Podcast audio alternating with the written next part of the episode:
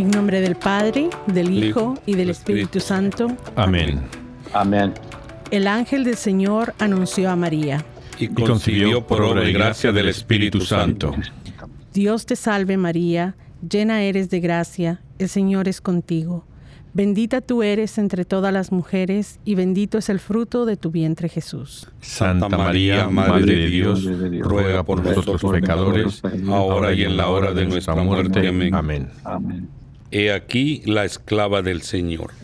Hágase en mí según tu palabra.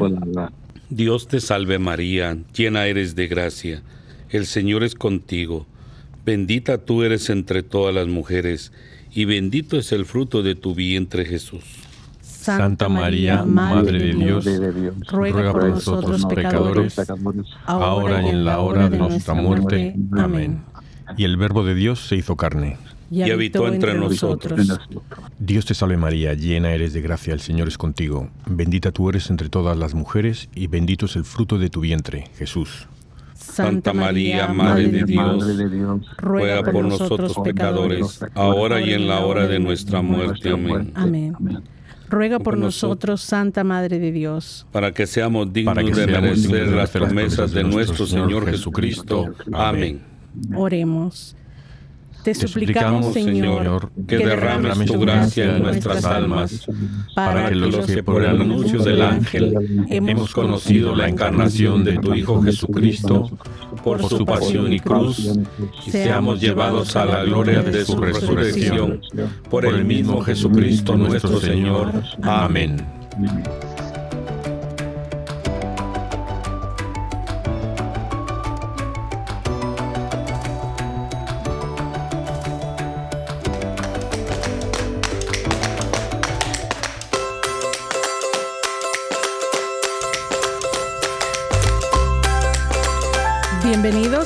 Programa especial de arrepentidos, conversos, testigos, con motivo de la fiesta de la Virgen de Guadalupe.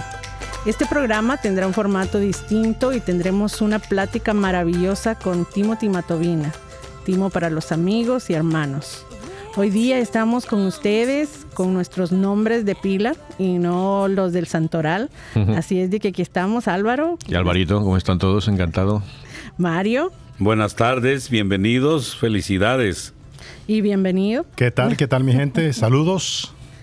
Y aquí María José, una su servidora y feliz, como ustedes no tienen idea, de que estemos juntos ah, para aprender y para darle la bienvenida a, a un invitado muy especial. Sí, cuéntanos, cuéntanos quién es.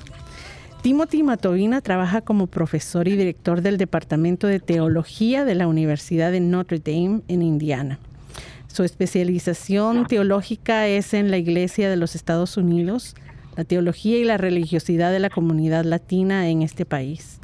Es autor de numerosos libros, entre ellos Catolicismo Latino, La transformación de la Iglesia en Estados Unidos, Ministerio Hispano, María en la Fe Católica, The Alamo Remembered, Guadalupe and Her Faithful. Timothy ha recibido un sinnúmero de reconocimientos académicos por su trabajo teológico y pastoral. Y Timo trabaja arduamente a nivel nacional compartiendo sus conocimientos, su investigación, pero sobre todo su fe. Y este día estaremos compartiendo algunos enlaces de sus libros y de sus presentaciones en línea en nuestra página de Facebook para que ustedes puedan seguir descubriendo y aprendiendo de Timothy en este tiempo de Adviento. Bienvenido Timothy y muchas gracias por aceptar nuestra invitación a este podcast que semanalmente comparte la vida y milagros de los santos de la iglesia. Yo tuve la bendición de conocer a Timothy ya por muchísimos años, no lo voy a delatar ni yo tampoco desde hace cuánto, pero son más de 25, o sea que son bastantes. Y desde el principio él fue un consejero, un guía espiritual clave en mi trabajo en la pastoral juvenil en aquel tiempo y a través de los años uh, he seguido su obra, su trabajo, su ejemplo de vida y me siento sumamente agradecido por su amistad, por sus oraciones que siempre me acompañan, por su solidaridad. Así es de que muchísimas gracias por estar aquí y te dejamos para que nos hables y nos puedas compartir acerca de tu, trabajo, en especial el trabajo en, la, en el área de, de toda la investigación acerca de la Virgen de Guadalupe. Pues muchas gracias María José y, todos por estar presentes y escucharnos en, este compartir de, del gran día de la Virgen de Guadalupe. Pues yo no soy de, de, eh, raíces hispanas, pero hace ya casi 40 años, ya voy a cumplir 40 años, que invitaron a tomar un curso en San Antonio, Texas, en Estados Unidos de Norteamérica. Un curso sobre la realidad del pueblo hispano católico, sus devociones, inclusive la Virgen de Guadalupe, y cómo es su práctica de la fe católica. Y me impresionó mucho, realmente me cambió de vida. Y ya desde ese momento hasta la fecha, 40 años, eh, he estado acompañando y eh, disfrutando y aprendiendo del pueblo hispano, de su fe, de su lucha, de, su aguante para sobrevivir la vida con la, ayuda de Dios y de su Santísima Madre. Inclusive he visitado, claro, la Basílica de la Virgen de Guadalupe en México y he celebrado todos esos 40 años la, fiesta de la Virgen. Y desde allá he estudiado documentos históricos y teológicos porque me fascina total la, la imagen, las apariciones y la devoción de la Santísima Virgen de Guadalupe. Oye, eh, Timothy, encantado de conocerte. Eh, y una, el, año pasado fue la primera vez que estuve en Notre Dame, por primera vez en aquí más de 30 años en este país. Precioso el lugar, es un afortunado. Y oye, una cosa, la, la aparición de Guadalupe, la primera aparición reconocida por la Iglesia eh, fue el Pilar y esa fue una bilocalización porque la Virgen estaba viva todavía cuando se le aparece a Santiago. Y eso fue pues en el año 60, algo así. Esto tiene que pasar hasta 1500 y pico que, que la Virgen se aparece a, a, San Juan Diego. ¿Y por qué pasan tantos años aquí? ¿Hay otras apariciones que, que sean conocidas pero que la Iglesia no ha reconocido? ¿O por, qué tú crees que, que, se tarda tanto en? Pues eh, eso fue una pregunta muy clave para los primeros misioneros eh, en México y en, bueno, en todas las Américas, porque estamos hablando de la Virgen de Guadalupe, pero cada país de Latinoamérica tiene su imagen de la Virgen. Ah, cada país tiene esta devoción. Guadalupe es una, de las más grandes y fuertes entre muchas imágenes y devociones marianas. Pero los primeros misioneros y teólogos de aquella época, de 1531 y, y más por delante, tenían la misma pregunta que usted preguntó. ¿por qué duró tanto tiempo para que la fe católica, la predicación del Evangelio y la presencia de la Santísima Madre de Dios llegaron a esos terrenos de, lo que han llamado el Nuevo Mundo? Y pues una respuesta que dieron en aquel tiempo, hace ya 500 años, que me, me impresiona mucho a mí. Una respuesta fue, bueno, no sabemos en el plan de Dios, el plan de la salvación, todos los misterios que han pasado. Pero sí se puede ver esto en el eh, antiguo mundo, Europa, esos lugares, la predicación del Evangelio tocó a los apóstoles, a los doce, que llegaron hasta los fines de estos terrenos, predicando por palabra la salvación de Jesucristo. Pero parece que, según dijeron esos teólogos de hace 500 años, Dios guardó a su propia madre a evangelizar al nuevo mundo. No solo por palabras, sino más bien por su imagen. Porque la imagen de la Virgen de, Guadalupe, suponemos, es, un milagro, es una imagen milagrosa que ha venido desde el cielo. no sabemos el por qué, porque eso está en la mente y el plan de Dios. Pero sí se puede decir con confianza, Dios evangelizó al antiguo mundo por la palabra de los apóstoles y al nuevo mundo por la belleza y la palabra y la presencia de su propia madre y madre nuestra. Eh, Timo, si puedes eh, contar un poquito eh, rápidamente la historia, que muchos la conocemos, al menos parte, pero si puedes contar y, enfatizar alguna cosa que a ti te llenan más, que te llegan más a ti de, lo que pasó, de su historia de con Juan Diego, con el obispo. Ah, pues es, una historia, como dice, bien conocida y bien firme ah, en la conciencia de muchas personas de México y muchos lugares. Y lo que, a mí, lo que a mí me impresiona más, claro, el amor de la Virgen y el aguante de Juan Diego. Porque en un sentido, las apariciones de la Virgen de Guadalupe son también, se pueden llamar encuentros. Ella hubiera podido evangelizar por sí misma, pero quería mucho que, fuera Juan Diego y de su mensaje y de su trabajo como mensajero de la Virgen que se cumplió con todo. En verdad, la parte que más me toca al corazón es una vez que el obispo no cree la palabra de Juan Diego y está pensando, ah, a lo mejor se lo imaginó. Y Juan Diego regresa donde la Virgen en Tepeyac, poquito triste, porque no había cumplido, el obispo no le había creído.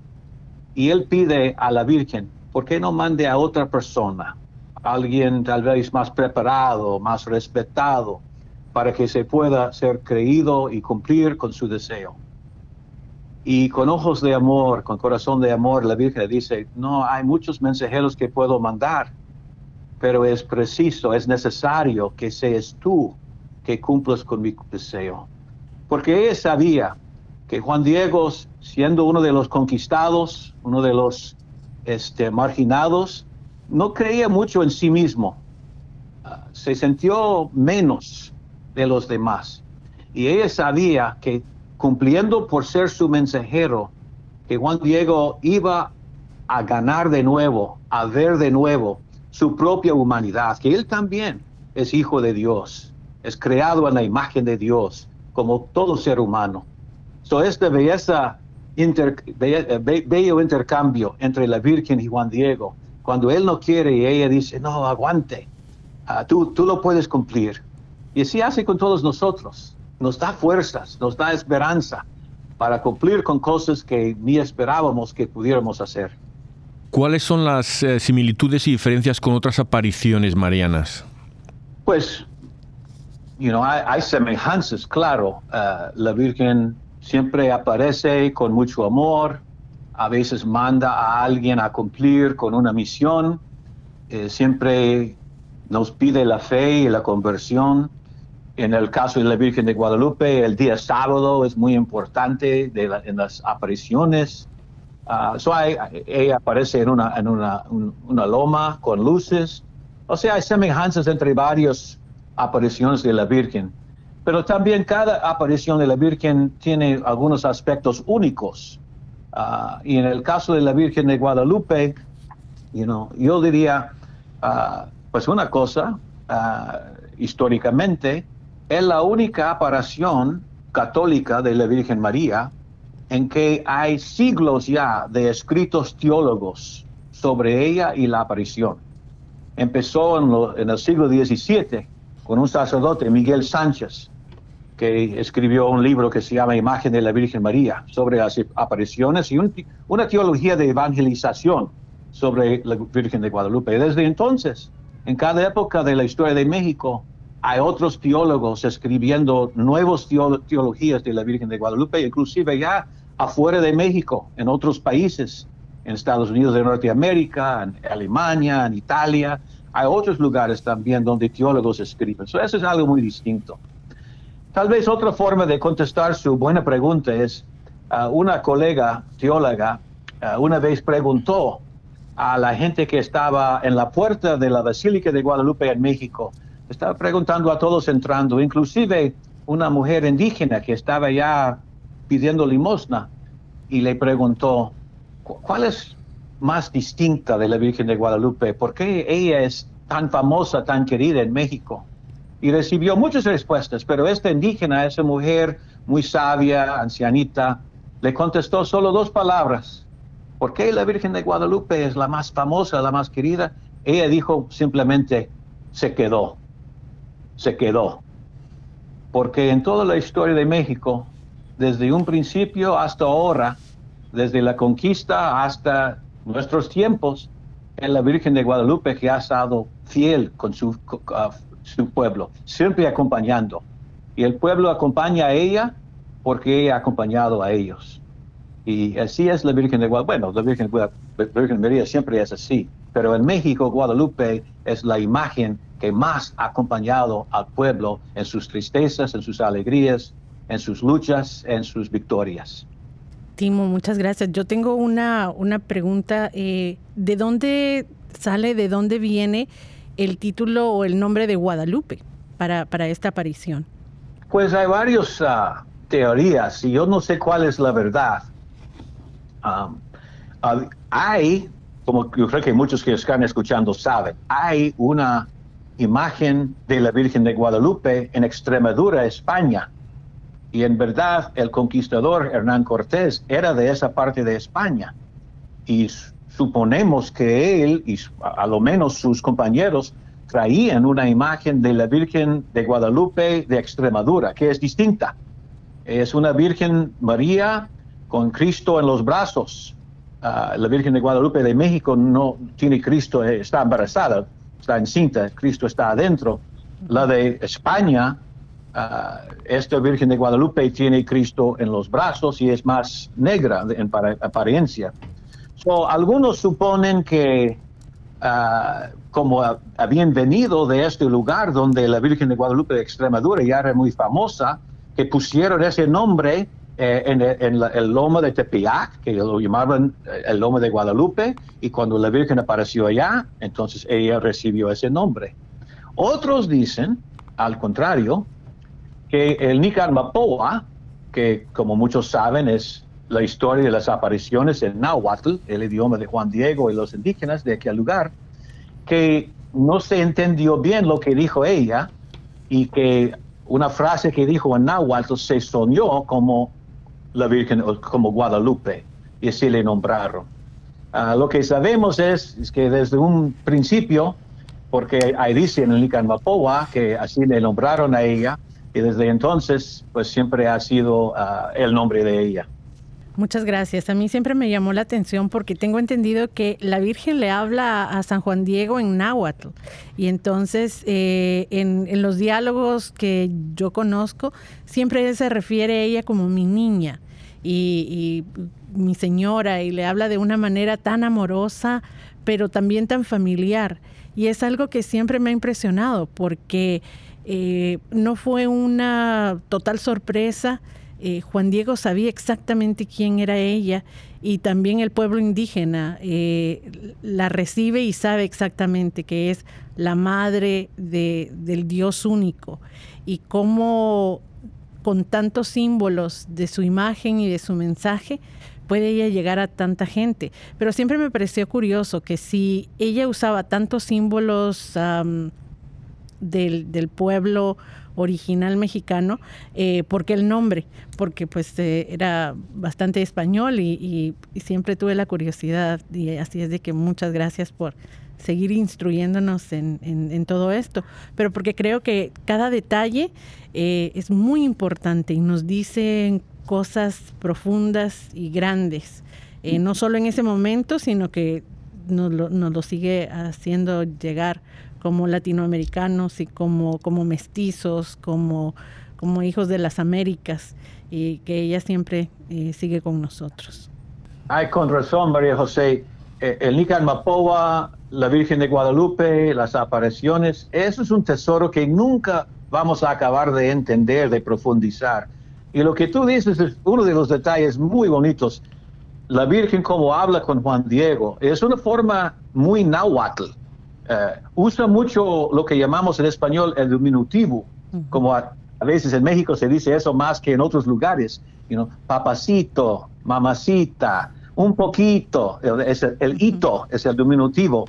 Y en el náhuatl original de Nicamapoa, esa forma de hablar con mucho cariño es la forma de hablar de la Virgen a Juan Diego y él donde, cuando habla a ella. O sea, hablan así íntimamente y Juan Diego era un indígena y los españoles, algunos muy, muy buenos, pero a veces no vieron muy como iguales a los indígenas, hasta con racismo vieron a los indígenas, que eso es una gente que no sabe, una gente salvaje, etc. Y a veces a, unos misioneros no hablaban así con respeto y cariño a indígenas como Juan Diego. En cambio, la Virgen de Guadalupe es el contrario. Desde un principio le hable con dulzura para atraer y para comunicar su amor. Y a eso responde Juan Diego y responde los demás indígenas, porque claro, uno es evangelizado más a Cristo Jesús cuando alguien le llega con amor, con cariño, con esta delicadeza de la Virgen con Juan Diego y, con todos. Así es. Eh, y, qué, qué, grande ese amor de, Jesús a través de su madre y de María para con nosotros, de seguir tratándonos así, aunque a veces somos ah, muy tercos y no escuchamos el mensaje y, a veces nos alejamos. Y algo que a mí me parece un poco, bueno, me parece sumamente importante, es el poder hablar acerca de cuáles son muchas de las cosas que, que confunden a, las personas, que, que, no es verdad, que, que a veces escucho, que he escuchado acerca de que a veces eh, hay personas en donde su fe es tan grande que se llaman ser guadalupanos y no católicos. Eh, ¿cómo, ve usted esto? Bueno, eh, a, veces eso se dice en México, que no todo el mundo es católico, pero todos son guadalupanos, porque ella tiene tanta influencia, tanto amor entre el pueblo mexicano. Pero realmente la Virgen ¿A qué vino? Vino a traer a todos, por medio de Juan Diego, empezando con él, a su Hijo Jesucristo. Entonces, ¿cómo vamos a amar a la madre si no amamos a su Hijo? Y ese es el mensaje de la Virgen. Y realmente eso lo vemos desde un principio en la tradición guadalupana. La gente se atrae a la Virgen porque es poderosa, es milagrosa, nos ayuda en tiempos de desempleo, de falta de salud, de tristeza. Ah, con tantos problemas, la Virgen está a nuestro lado para apoyarnos y ayudarnos.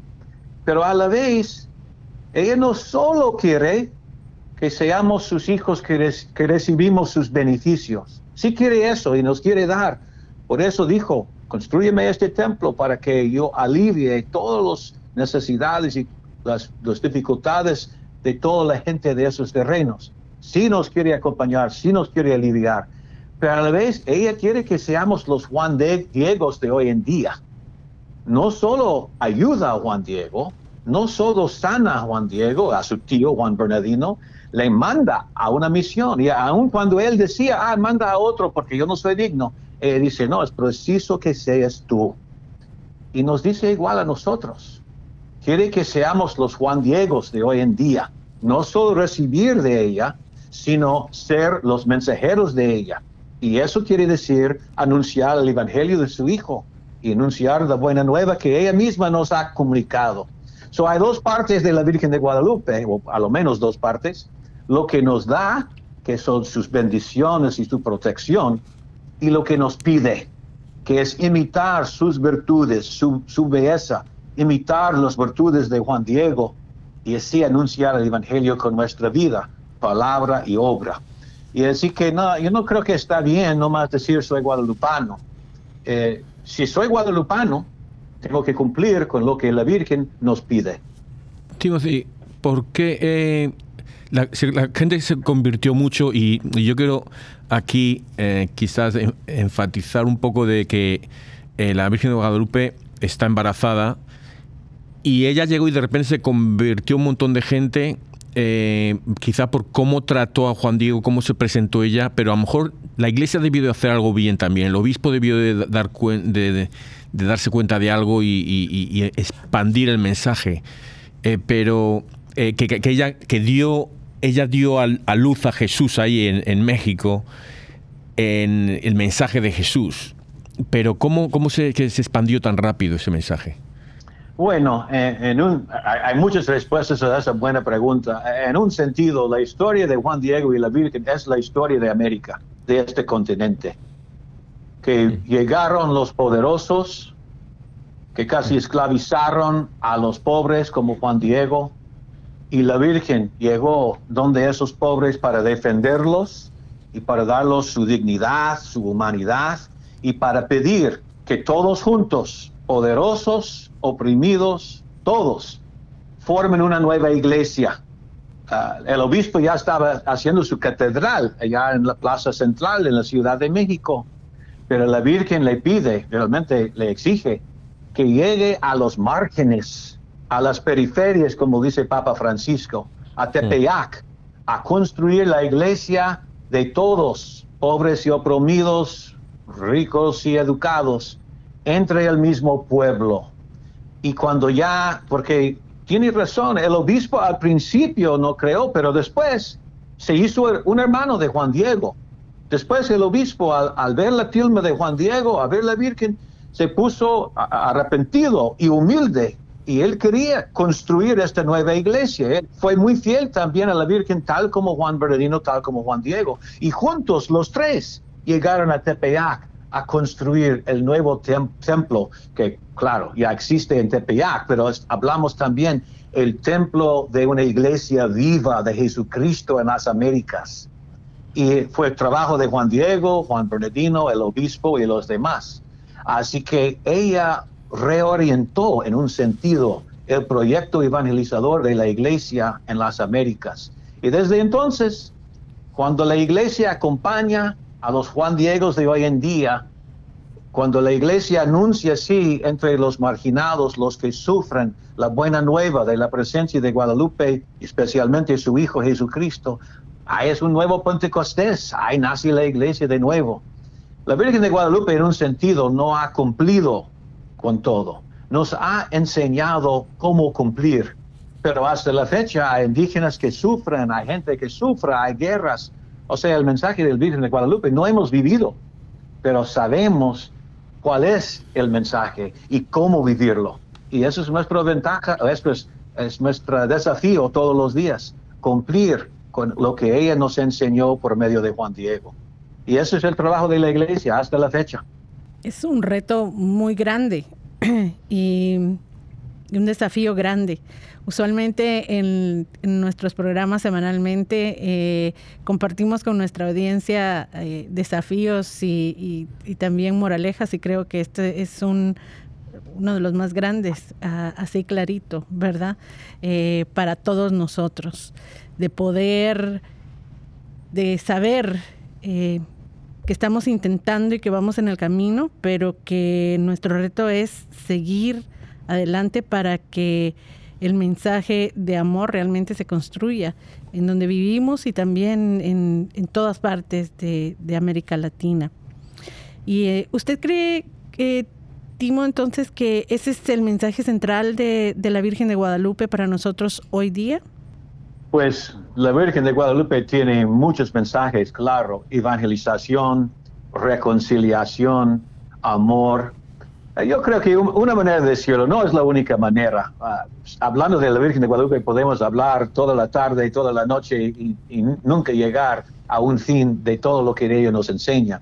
Pero para dar una respuesta, eh, nosotros, y muy especialmente tal vez los que son hispanos, latinos, que están escuchándonos, saben muy bien la importancia de la madre en una familia hispana. todos quieren a su madre y la madre, su amor es dulce. Y todos tenemos nuestra madre y la Virgen de Guadalupe como madre, si estamos en este órbito de los mexicanos.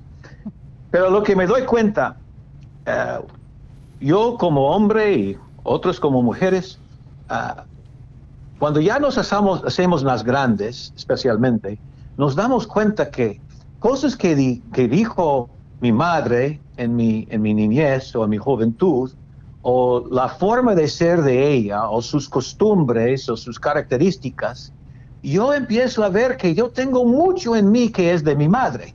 O sea, a veces, por ejemplo, cuando nació mi primogénito y empezó con él como niñito, como cuidarle y darle enseñanzas y todo, me di cuenta, ay, estoy haciendo exactamente como mi mamá hizo conmigo. O sea, la mamá está muy, muy dentro de nuestro corazón, en maneras que a veces ni, estamos conscientes, pero hasta nuestra madre. Todos tenemos algo de nuestra madre dentro de nosotros. Y es exactamente con la Virgen de Guadalupe. ¿Por qué le rezamos? ¿Por qué le honramos en su fiesta? ¿Por qué le damos rosarios y acompañamientos o no más ponernos delante de ella para acompañarle estar con ella, mirar a sus ojos y dejar que nos mire a nuestros ojos? ¿Por qué? Bueno, por muchas razones, para pedirle ayuda, para, para you know, pedirle que nos acompañe, pero también acompañar a la Virgen de Guadalupe nos hace más como ella. O sea, hay algo de nuestra madre en cada uno de nosotros. Yo creo que el mensaje de la Virgen de hoy en día es acercarnos con ella. Porque mientras me acerco con mi madre, yo soy más como ella. Imito sus, sus buenas virtudes, sus características. Y como Juan Diego, el deseo de todos debe de ser, yo quiero ser más como mi madre. Quiero conocerle para ser más mi vida como la vida de ella. Y yo creo que es más, tal vez, lo que quiere de nosotros. Acercarnos, conocerla más, más y más, más profunda, para poder portarnos en nuestra vida y vivir como ella nos enseñó. A mí me, llama la atención mucho porque eh, como, como, comentabas antes, que la Virgen cómo llega, como, como el tipo de conversación que tiene con Juan Diego, las ropas que lleva y que viene al, pobre, al marginado, y que sin embargo eh, México, tanta conversión que hubo, ha sido uno de los países que políticamente ha tenido más eh, antagonismo por parte del gobierno hacia la Iglesia. ¿Por qué ha habido este, este enfrentamiento, esta, esta bipolaridad en México? A lo mejor es una... Bueno, históricamente ah, en México las leyes anticléricas o anticatólicas en un sentido em, han llegado de ah, pensamientos políticos de varios rumbos, you know, que se puso en contra de la iglesia en un sentido, las riquezas de la iglesia en la época colonial ah, fue la razón que algunos políticos decían, pues queremos los terrenos y las riquezas que tienen, porque la iglesia tenía mucho después de la época colonial y ya llegando a la independencia de México. Ah, es curioso, claro, porque México es un país, bueno, ya no como antes, pero todavía la gran mayoría de mexicanos son católicos. Ya no son 99% como antes. Hay algunos en otras religiones, pero claro, México todavía, la población mexicana es muy, muy católica. So, es poquito ah, irónico que el gobierno a veces ha sido tan anticlerical, tan uh, anticatólico, pero tal vez por el mismo poder de la iglesia que se han sido esta tensión pero a la vez aún los políticos que, aún los que a veces se dicen ateos, el día 12 de diciembre, ¿dónde están? En la basílica, porque son guadalupanos y ahí están ah, con la Virgen. Ah, todo mexicano que tiene ese amor de la Virgen. Pero yo no creo que esa tensión entre los políticos y la iglesia tiene nada que ver con la Virgen de Guadalupe. Es una cosa histórica del desarrollo político en, el país de México y eso es semejante a otros países de Latinoamérica también, donde han visto estas uh, tensiones entre gobierno y iglesia. Eso eh, nos, nos dice mucho acerca de todo el trabajo que tenemos que hacer eh, como evangelizadores también. Y me parece que fue en una de sus presentaciones en donde usted habló acerca de la Virgen como evangelizadora y bueno, yo sé que lo, ha hecho en, muchos lugares y de muchas maneras, pero si nos pudiera hablar un poquito acerca de eso, cómo, cómo la Virgen usa los símbolos ah, del momento y, de, y del pueblo eh, para, para evangelizar y cómo podemos nosotros también tomar esa pauta para poder seguir evangelizando en, en nuestro medio ambiente en donde estamos ahora. Ah, pues otra muy buena pregunta. Gracias a ustedes por esos buenos pensamientos, preguntas. Pues la Virgen de Guadalupe hay, mucho en ese tema también. Eh, hay dos papas que han visitado a la basílica, Papa Francisco, hace unos ya cinco años, y Juan Pablo II, que visitaba en todas sus cinco visitas a México, visitaba a la basílica, inclusive la beatificación y la canonización de Juan Diego. Juan Pablo II, San Juan Pablo II, ha, tenido tal vez, ha dicho a lo menos lo más sobre la Virgen de Guadalupe que cualquier papa en la historia.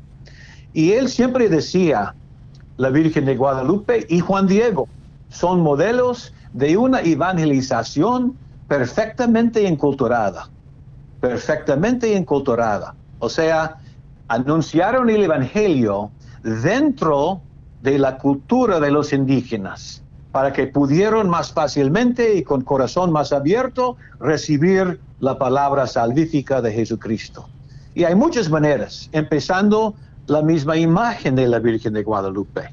Es indígena y está parado encima de la luna y bloqueando, cubriendo el sol.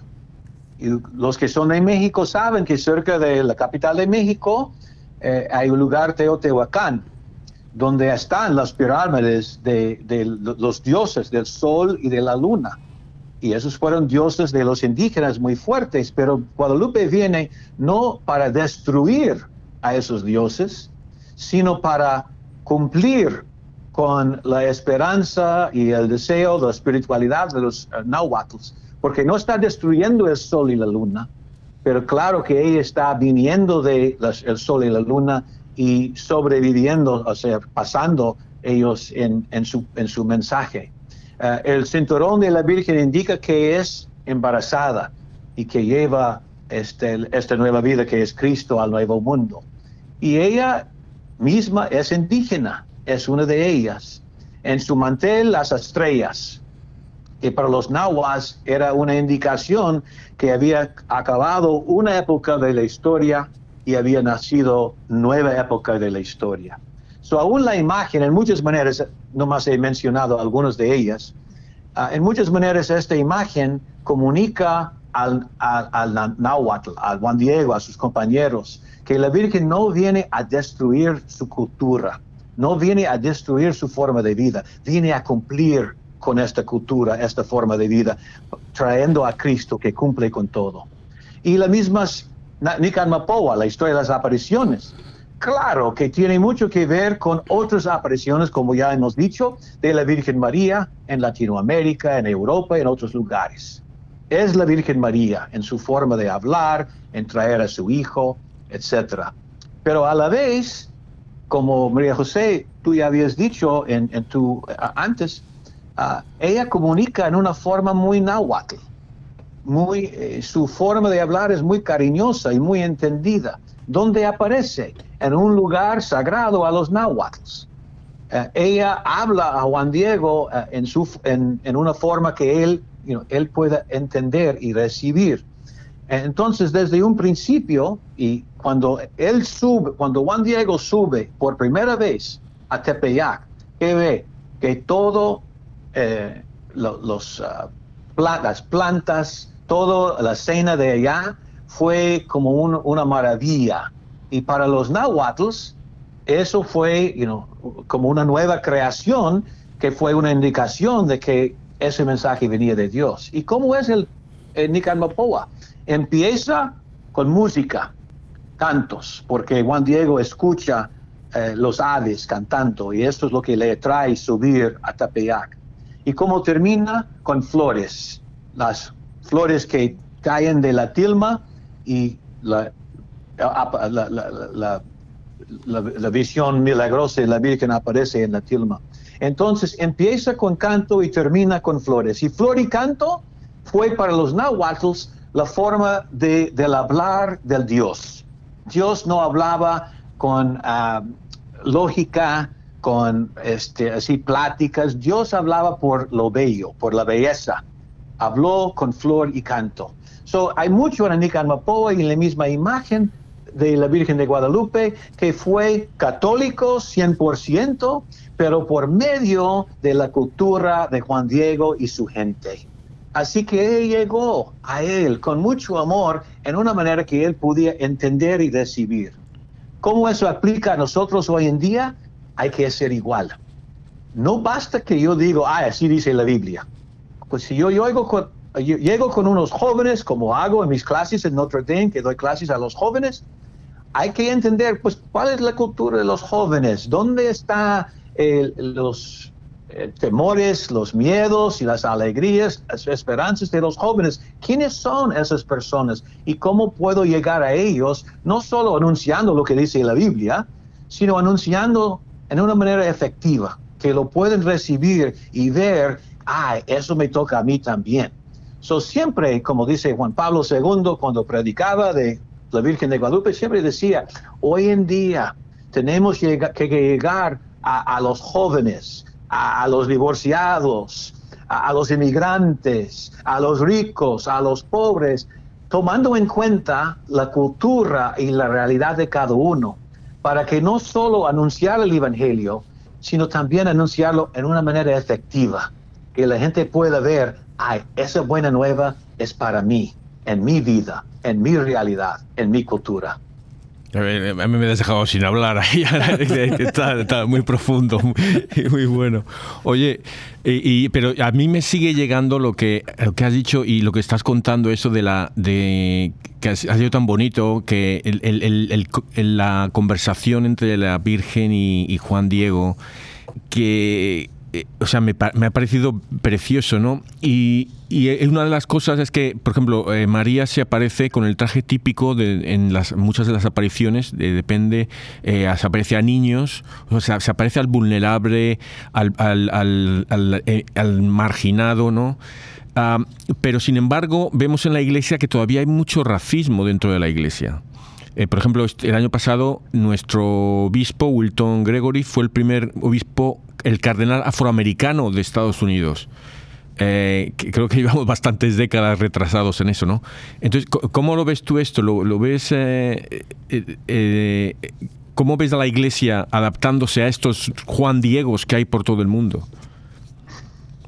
Pues es una triste parte de nuestra historia que la Iglesia tiene enseñanzas fuertes, santos padres este, concilios que nos han enseñado la igualdad de todos por eh, la enseñanza social de la iglesia. Eh, el pecado que es el racismo en contra de gentes por su color o por su lugar en la vida. La iglesia ha enseñado eso muy fuerte, pero a la vez nosotros mismos los católicos hemos cometido y seguimos cometiendo a veces el pecado del racismo. Inclusive en este país, Estados Unidos de Norteamérica, donde vivo yo, es triste, pero es la verdad de la historia. Hasta sacerdotes, órdenes religiosas han tenido esclavos antes. Y somos parte, no, no, no, no siempre hemos sido los que han predicado en contra de la esclavitud y el racismo. A veces hemos participado en los mismos horrores de, de esclavitud y racismo. So, desgraciadamente, el Espíritu Santo guíe la iglesia pero los miembros de la iglesia, nosotros los seres humanos, somos pecadores. Y aún los que a veces confesamos a Cristo, hemos cometido malos pecados y el racismo es uno de ellos. Ah, hay que ver esto. ¿Qué dice la Virgen de Guadalupe? Pues tal vez la respuesta más concreta es esta. Una vez oí un sacerdote ya hace años que predicaba en la fiesta de la Virgen y nos habló muy fuerte, pero muy, muy bien el, el padre nos dijo, no se puede amar a la Virgen de Guadalupe si no amamos al pobre Juan Diego. Él empezó su sermón por preguntarnos, ¿quién ama a la Virgen de Guadalupe? Bueno, fue su fiesta y la iglesia llenísima de gente. Sí, amamos, sí, amamos. Sí, la gente estaba muy entusiasmada, como, como todo el mundo sabe, por la Virgen. Y entonces nos dio la palabra, pero no, no se puede confesar con la boca que amo a la Virgen de Guadalupe si no amo a Juan Diego, que ella tomó, ella escogió como su primogénito. La Virgen ama a todos, no es que ella no ama a los ricos y los ama a todos. No, no, ama a un grupo y no a otro grupo. Eso es, es tontería, claro, es la Virgen María, ama a todos. Pero amó primero a Juan Diego. Como Cristo tenía este amor preferencial para los pobres. No quiere decir que no amaba a todos, pero primero llegó a Galilea, donde los pobres y ella primero llegó a Tepeyac, donde los indígenas, donde Juan Diego. Así que en cuanto al racismo, en cuanto a los marginados, en cuanto a los pobres, si decimos yo amo a la Virgen de Guadalupe, sin amar concretamente a los que sufren como Juan Diego, entonces este amor que profesamos de la Virgen es vacío, es vacío, porque ella vino a Tepeyac precisamente para que tomamos en, atención a los Juan Diegos de este mundo, que también son nuestros hermanos y hermanas. No son mejores ni peores de nosotros que tenemos riquezas o educación. Son nuestros hermanos. Y es lo primer mensaje de la Virgen de Guadalupe. Y si no lo vivimos, realmente es una devoción vacía que tenemos a ella. Bueno, esto es de seguir aprendiendo y ojalá pudiéramos seguir conversando por horas y horas. Eh, pero creo que lo importante es, eh, como muchas veces decimos acá, ¿no? Empezar el camino, eh, empezar a descubrir, empezar a, aprender. Y entonces, a mí me gustaría, si usted tiene algunas recomendaciones de libros o de recursos que todos nosotros podamos aprender, si tiene eh, alguna sugerencia y que también la podemos incluir en nuestra página de Facebook para que todos, ah, para que todos lo tengan. Bueno, libros sobre la Virgen de Guadalupe hay, muchos, muchos, y sobre Juan Diego ya también, ya hay más libros de Juan Diego. Claro que en México uno de los más conocidos autores es Padre Eduardo Chávez Sánchez, el procurador de la, de la canonización de Juan Diego, ha escrito varios libros sobre ah, la Virgen de Guadalupe en español. Supongo que estás preguntando por libros en español. también yo diría las predicaciones de Papa Francisco ah, cuando llegó a, México en 2016. Eso se puede encontrar en línea sin costo y las predicaciones de Juan Pablo II en la beatificación y la canonización de Juan Diego. Esos son ah, recursos muy breves que, que hablan fuerte de la espiritualidad y la llamada a nosotros ah, de Juan Diego y, y, de la Virgen de Guadalupe. Bueno, hay muchos más también, pero son algunos para empezar you know, eh, eh, un estudio más amplio de la belleza y importancia, significado de la Virgen de Guadalupe. Sí, es bonito que la fiesta de Juan Diego es el 9 y entonces que quizá eh, nos preparamos para el año que viene y empezar ahí a hacer una, una serie de festividades, eh, empezando con el 8, ¿no? Porque ¿hay, alguna, encuentras tú alguna relación entre la Inmaculada y San Valerio de Guadalupe que están tan, bueno, aparte que es la Virgen María, por supuesto, pero que están tan cercanas? Bueno, el día 12 es precisamente porque fue el día de la última aparición, pero claro, ah, aún la imagen de la Virgen de Guadalupe está, dije antes, está encima de la luna y está bloqueando el sol, y eso habló muy fuertemente a la cultura nahua. Pero también eh, hay muchas imágenes de la concepción inmaculada que tienen lo mismo, está encima de, de la luna y o sea, la Virgen de Guadalupe tiene mucha semejanza con imágenes de la concepción inmaculada. Y claro, es la Virgen María, así que es, la misma. Uh, hay, diferentes apariciones, pero hay una sola Virgen María, y claro que esta es ella. So, um, en un sentido, tal vez, tal vez otros tienen otras respuestas, pero el día 8 de diciembre la razón de eso es porque nueve, es nueve meses antes de 8 de septiembre, que es el día de nacimiento de la Virgen. Así mm. que fue el día de la concepción y nueve meses después el nacimiento. Y el 12, en un sentido tal vez podemos decir una coincidencia, porque fueron los días en que cumplió las apariciones a Juan Diego. Pero claro, con Dios no hay muchas coincidencias, siempre hay, como dicen, Dios incidencias, tal vez en el plan de Dios están allá cerca para que nosotros meditemos en los misterios de la concepción inmaculada y de la Virgen de Guadalupe al mismo tiempo del año litúrgico. Bueno, la verdad, yo lo he Y se puede añadir, ambos ocurren en el tiempo de Adviento. Y mm. Adviento, claro, es un tiempo de prepararnos a la venida de Cristo la venida de Cristo en la Navidad, en la encarnación, la venida de Cristo al fin del mundo. ¿Y quién más se preparó en Adviento, una espiritualidad de Adviento para la venida de Cristo que la Virgen María. Ella que estaba encinta con esta nueva vida. So, ella es, es la patrona de Adviento, tú, en un sentido, y ya vemos esas dos grandes fiestas de ella en medio de Adviento, que también tiene algo mucho que ver con lo que debemos sacar espiritualmente, profundamente de estos días de celebración. Ahí has dado en el clavo ahí.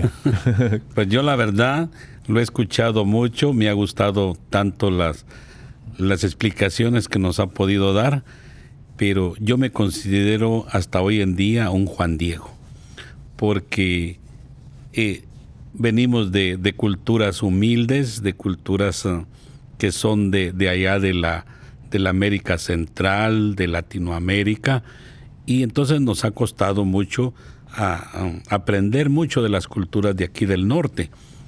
Y la verdad, la mayoría de las personas que venimos de los países allá abajo, le digo yo, hemos sido maltratados, humillados.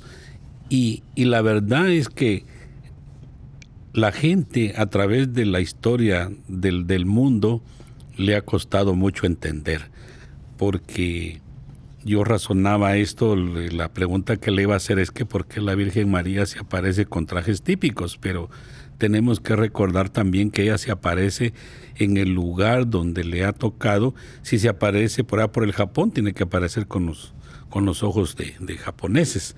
Si se apareció allá en Italia, pues está la Virgen de Fátima. Ella se aparece en cada lugar del mundo para darse a conocer con las personas, porque si se aparece allá en el África blanca, no la van a querer, tiene que aparecerse morena. Entonces aquí con nosotros, aquí en esta parte del mundo, se apareció así. Y Dios, su mensaje es que nos enseña mucho, como dijo usted. Dios no es un, Dios que viene a, apretarle a uno ni a hacer, Vea lo, maravilloso que con cantos y con flores se ganó la confianza de toda esa revolución que existía en esos tiempos cuando la Virgen apareció.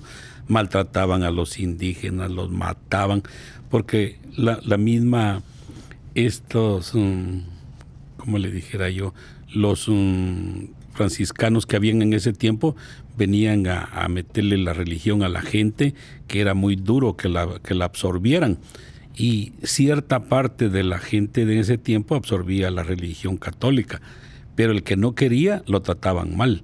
Entonces la Virgen, Dios mismo se dio cuenta de eso y manda a, su madre, nuestra madre, para que haga copio de estas personas y reine la paz, aunque sea por un tiempo, porque de ahí no cambiamos. Jesús murió por nosotros, fue apaleado, fue tratado lo peor y nosotros nos ha costado. Tenemos un camino muy duro, muy difícil para hacer cambiar al mundo el pensamiento de tanta gente, pero nada es imposible para nuestro Dios. Yo creo que tenemos que unirnos los que todavía estamos en este plan de poder evangelizar de nuevo a la humanidad para que más gente regrese a nuestra iglesia y que de verdad hagan acopio de tanta maldad que han hecho y la siguen haciendo, porque Dios es un Dios de amor. Tenemos que aprender a amar al ser humano como Dios nos ha enseñado, ¿verdad? Y, tenemos que darlo todo lo que tenemos hasta el día que nos lleve de este mundo, trabajar para evangelizar de nuevo a todas las personas y para que vuelvan a nuestra iglesia. Pues muy bien dicho. Y la palabra que me entra a mí escuchando a las bellas palabras de usted, la palabra esperanza la Virgen de Guadalupe no curó todos nuestros problemas. Todavía el mundo lucha con pobreza y violencia y, muchas cosas, maltratamiento de los inmigrantes, etcétera, hasta maltratamiento de esposos en, en sus mismas casas. Hay muchas cosas que pasan, pero con la Virgen de Guadalupe, pase lo que pase, tenemos esperanza, porque no estamos solos. Hay una madre y un Dios que nos acompaña. Y como usted dice, tal vez viendo esos 500 años, tal vez algunos pueden decir, el mundo es peor que el tiempo de Juan Diego, no mejor, hay, tantas cosas ya que nos afrentan. Pero ahí vemos más que nunca la necesidad de Juan Diego y la Virgen de Guadalupe que nos anuncian hay esperanza, porque a fin de cuentas el plan de Dios va a conquistar aún las maldades del mundo. Esa es nuestra esperanza que ella nos ha enseñado. So, yo creo que está bien dicho. La Virgen no, no es como una pastilla de aspirina que quita todas las maldades del mundo. No, el mundo sigue siendo muy pecador, pero con ella siempre hay esperanza. No estamos solos y quien nos acompaña es poderosa y poderoso. Cristo es poderoso. Y con ellos vamos a seguir por el amor en el camino hacia Dios nuestro Padre. Ojalá pudiéramos tener muchísimo más tiempo para seguir platicando, Timo, pero lo único que nos resta es ah, darle muchas gracias por estar con nosotros, por, por compartir este tiempo de enseñanza. Y mm, nos gustaría, ah, por, favor, si tú nos puedes acompañar a, una oración, si tú nos puedes dirigir en una oración para concluir el programa y que sepas que estamos ah, súper agradecidos también, no solo contigo, primero con Dios por habernos dado este regalo y que vamos a tener toda tu información en, en, el, en Facebook para que todas las personas que junto con nosotros se enriquecieron hoy con, con toda tu enseñanza que puedan seguirte. Entonces, pues muchas gracias a ustedes. Ha, ha, sido un gran honor y placer pasar y espero que todos los que nos escuchan eh, que reciben muchas bendiciones y ayuda en su vida. Ah, oremos. Dios nuestro, Padre, Hijo, Espíritu Santo, gracias por todas sus bendiciones y muy especialmente en este día el don de la Virgen de Guadalupe y de San Juan Diego, cuyo ejemplo nos enseñan cómo evangelizar, cómo pedir y cómo vivir con esperanza. Que seamos dignos hijos y hijas tuyos y dignos hijas y hijas de la Virgen de Guadalupe, nuestra Madre, portándonos como nuestra Madre, dando ejemplo y así haciendo el nuevo mundo, la nueva creación que ella quiere para nosotros. Te lo pedimos por Cristo nuestro Señor. Amén. Nuestro Señor de Guadalupe, rogad por nosotros.